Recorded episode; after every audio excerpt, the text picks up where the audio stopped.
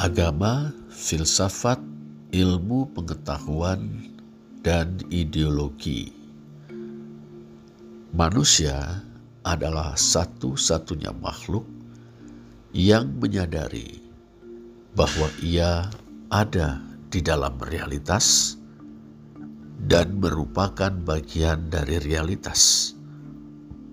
Karena kesadaran itu, ia berhadap-hadapan dengan realitas. Binatang ada di dalam realitas dan juga merupakan bagian dari realitas. Tapi binatang tidak menyadari kedua hal itu.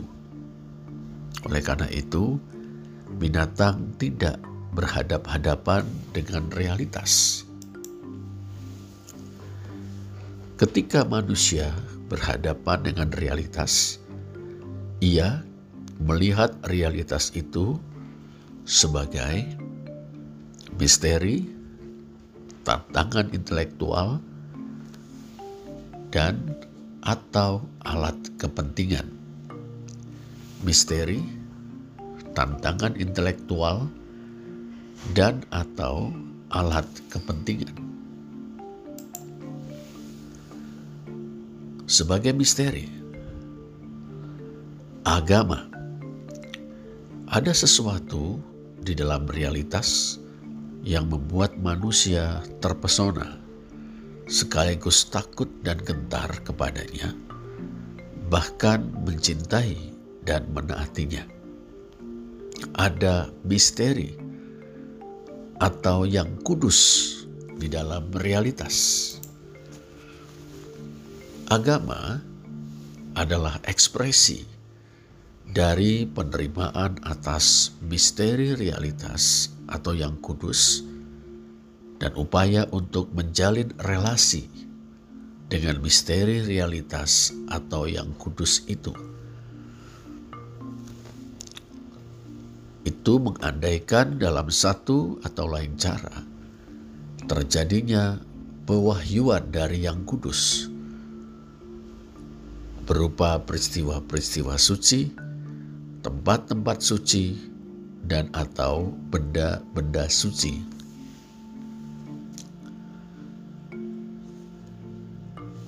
Agama membahasakan yang kudus dan relasi dengannya dalam bentuk ajaran, ritual, dan aturan moral. Penerimaan dan upaya menjalin relasi dengan yang kudus dilakukan dengan iman, devosi, dan ketaatan. Ketika realitas dilihat sebagai tantangan intelektual bagi manusia, maka manusia mengembangkan filsafat, juga ilmu pengetahuan atau sains.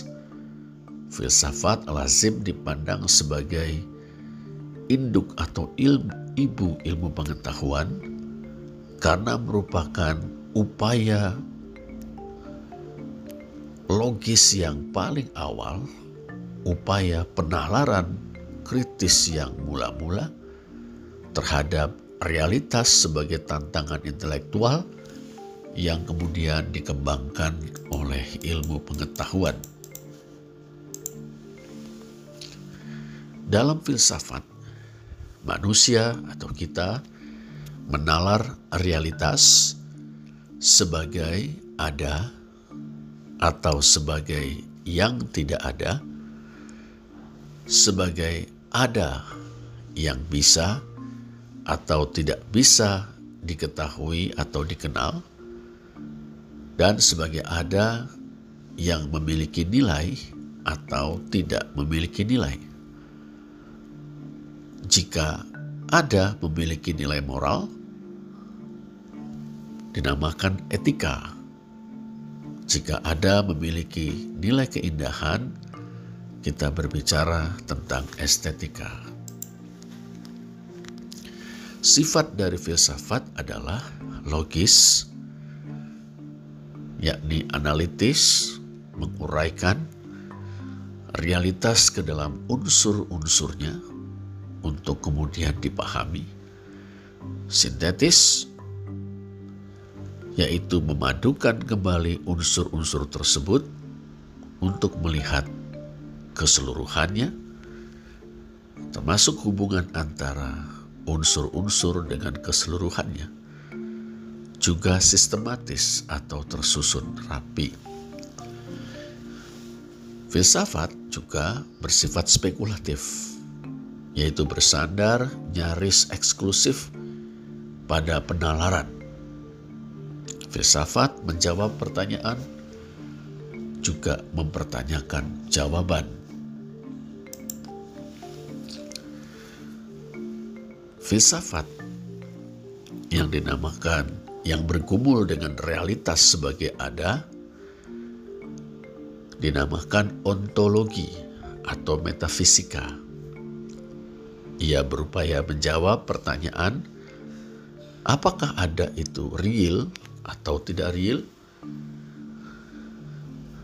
Apakah ada itu berasas atau berprinsip materi atau idea?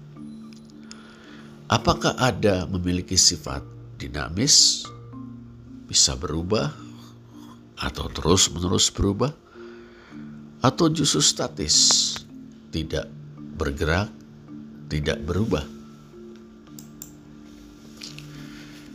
Ketika filsafat menggumuli realitas sebagai ada yang bisa atau tidak bisa diketahui atau dikenal, kita menyebutnya epistemologi. Epistemologi menggumuli pertanyaan-pertanyaan antara lain, apakah manusia bisa mencapai pengetahuan tentang realitas? Adakah cara untuk mencapai pengetahuan tentang realitas itu? Bagaimana kita tahu bahwa cara tertentu merupakan cara yang terpercaya untuk mencapai pengetahuan? Bagaimana kita tahu bahwa pengetahuan yang telah dicapai dengan cara tertentu itu merupakan pengetahuan yang benar. Ketika filsafat bergumul dengan realitas sebagai nilai, kita menamakannya aksiologi. Aksiologi. Filsafat mempertanyakan apakah realitas ansih atau pada dirinya sendiri memiliki nilai Nilai apa sajakah yang terdapat dalam realitas? Apakah kita dapat mendeduksikan, menjabarkan baik dan jahat, atau good and evil dari alam dan atau masyarakat dalam rangka membuat penilaian moral atas keputusan dan tindakan manusia terhadap dirinya sendiri, sesamanya, dan alam? Apakah kita dapat menilai keindahan dan keburukan dari realitas dan atau karya-karya yang dibuat manusia dalam rangka menginterpretasikan atau menafsirkan realitas dan atau mengekspresikan kesan terhadap realitas itu? Berkenaan dengan baik dan jahat dalam arti good and evil, keputusan dan tindakan manusia – kita namakan etika berkenaan dengan keindahan dan keburukan yang menggerakkan rasa keindahan dalam diri manusia, baik secara positif maupun negatif. Kita namakan estetika. Ilmu pengetahuan adalah upaya mengeksplorasi realitas. Ketika realitas dipandang sebagai tantangan intelektual, seperti filsafat, bedanya dalam ilmu pengetahuan kita berupaya atau manusia berupaya mengeksplorasi realitas. Sifatnya logis seperti filsafat, yakni analitis, sintetis, dan sistematis. Di samping itu, metodologis empiris, yaitu menjawab pertanyaan dengan membuat hipotesis yang dibuktikan melalui pengumpulan data dan eksperimen. Ini membedakannya dengan filsafat. Bisa difalsifikasi, yaitu dibuktikan salah melalui penelitian selanjutnya. Dan ilmu pengetahuan bisa diaplikasikan menjadi teknologi. Yang terakhir adalah ideologi. Ketika realitas dipandang sebagai alat kepentingan, maka manusia berideologi. Ideologi adalah upaya manusia mengeksploitasi realitas untuk kepentingan kekuasaan. Bisa dengan memanfaatkan agama, memanfaatkan filsafat, memanfaatkan sains, karena memanfaatkan agama, tapi tidak sungguh-sungguh menghayati agama sebagai upaya menjalin relasi dengan yang kudus karena rasa kagum, terpesona, ataupun takut dan gentar, maka ideologi dapat kita pandang sebagai sesuatu yang kuasi religius atau malah pseudo religius. Ideologi juga bisa memanfaatkan filsafat sehingga ideologi itu bersifat pseudo filsafat. Ideologi juga bisa memanfaatkan sains, memanfaatkan ilmu pengetahuan untuk tujuan-tujuan kepentingan kekuasaan sehingga kita dapat mengatakan ideologi juga bisa bersifat pseudo scientific atau pseudo ilmiah. Karena memang ideologi bertujuan melegitimasi atau mengesahkan atau menjustifikasi atau membenarkan suatu sistem pemikiran dan rangkaian aksi yang bertujuan meraih dan mempertahankan kekuasaan. Beda dengan filsafat beda dengan ilmu pengetahuan berkenaan dengan sifat dari ideologi yang tidak bisa atau menolak untuk difalsifikasi. Demikian paparan singkat mengenai agama, filsafat ilmu pengetahuan, dan ideologi.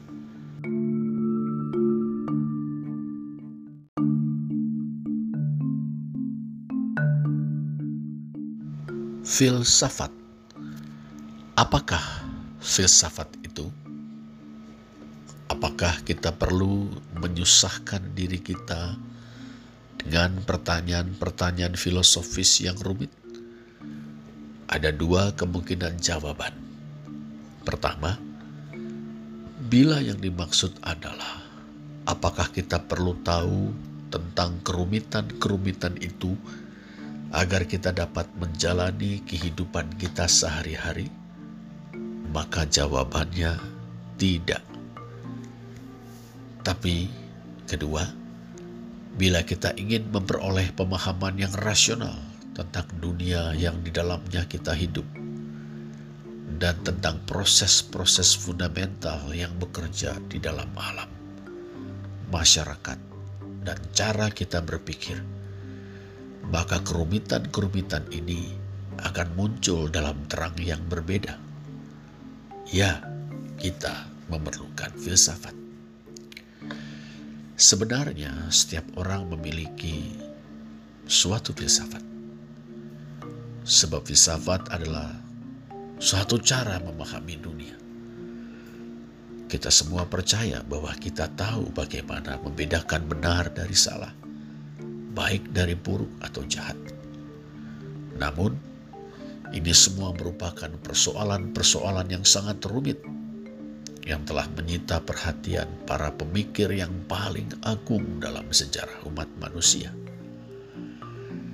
ketika diperhadapkan pada fakta mengerikan tentang keberadaan peristiwa-peristiwa seperti peperangan di bekas negara Yugoslavia, kemunculan kembali pengangguran massal, pembantaian di Rwanda, tragedi tahun 65 di Indonesia, tragedi 11 September di Amerika Serikat, yang disusul dengan perang melawan terorisme yang justru menyengsarakan dan menelan korban jiwa rakyat yang tidak bersalah dalam jumlah yang tidak sedikit. Musim semi Arab, kemunculan ISIS, dan sebagainya dan sebagainya. Banyak orang akan mengaku bahwa mereka tidak memahaminya. Seringkali mereka akan merujuk pada kodrat manusia sebagai penyebabnya. Tapi apa sih yang dimaksud dengan kodrat manusia? Yang dipandang sebagai sumber dari segala persoalan kita dan diduga tidak akan pernah bisa berubah. Ini merupakan sebuah pertanyaan filosofis yang mendalam. Tidak banyak orang yang berupaya menjawabnya dengan sekedar mengatakan bahwa Allah dengan hikmatnya telah membuat kita seperti itu serakah, sewenang-wenang, kejam, dan senang menumpahkan darah. Mereka yang bersikukuh mempertahankan bahwa mereka tidak memiliki filsafat adalah keliru. Bahkan mereka yang tidak memiliki bijakan filosofis yang utuh secara tak terelakkan akan merefleksikan idea-idea dan prasangka-prasangka masyarakat dan lingkungan yang di dalamnya mereka hidup. Itu berarti kepala mereka penuh dengan ide-ide yang mereka serap dari surat kabar, televisi, mimbar gereja, dan ruang-ruang kelas yang mencerminkan kepentingan-kepentingan dan moralitas dari masyarakat yang ada saat ini, yakni masyarakat kapitalis. Kebanyakan orang biasanya berhasil mengatasi berbagai persoalan hidupnya hingga datangnya sebuah pergolakan besar yang memaksa mereka untuk mempertimbangkan kembali jenis idea-idea dan nilai-nilai yang dengannya mereka tumbuh. Krisis masyarakat memaksa mereka untuk mempertanyakan banyak hal yang selama ini mereka terima begitu saja. Dalam saat-saat seperti itu, Ide-ide yang semula kelihatan jauh, tiba-tiba menjadi amat sangat relevan. Siapa pun yang ingin memahami kehidupan, bukan sebagai serangkaian kebetulan tak bermakna atau sebagai suatu rutinitas yang membabi buta, harus menyibukkan diri mereka dengan filsafat. Yakni dengan pemikiran pada suatu level yang lebih tinggi daripada persoalan-persoalan langsung dari kehidupan sehari-hari. Hanya dengan cara ini, kita benar-benar menaikkan diri kita ke suatu tingkat atau ketinggian di mana kita mulai memenuhi potensi kita sebagai makhluk-makhluk insannya yang sadar, yang ingin dan sanggup mengelola hidup kita secara lebih bertanggung jawab.